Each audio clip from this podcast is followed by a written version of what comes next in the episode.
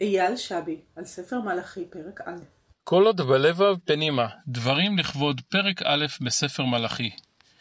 בפרק ז' בספר עמוס קראנו על העימות שבין הנביא לבין אמציה הכהן. עמוס, הראשון כרונולוגית לנביאי הספר, מנבא את חורבן ממלכת ירובעם בכלל וחורבן המקדש בבית אל בפרט.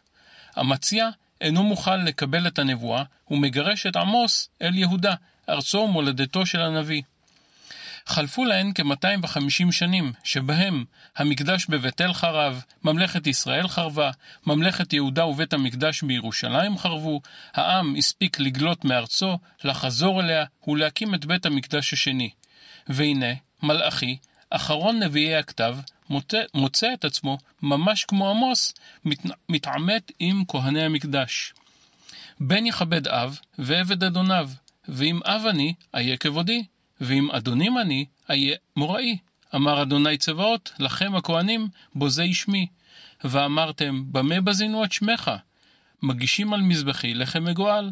ואמרתם, במה גאלנוך?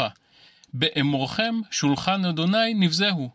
וכי תגישון אבן עיוור לזבוח אין רע, וכי תגישו פיסח וחולה אין רע, הקריבהו נא לפחתך, הירצך, או הישא פניך, אמר אדוני צבאות. מאות שנים של עימותים בין נביא לכהן, בין נביא לממסד, והמסר אותו מסר.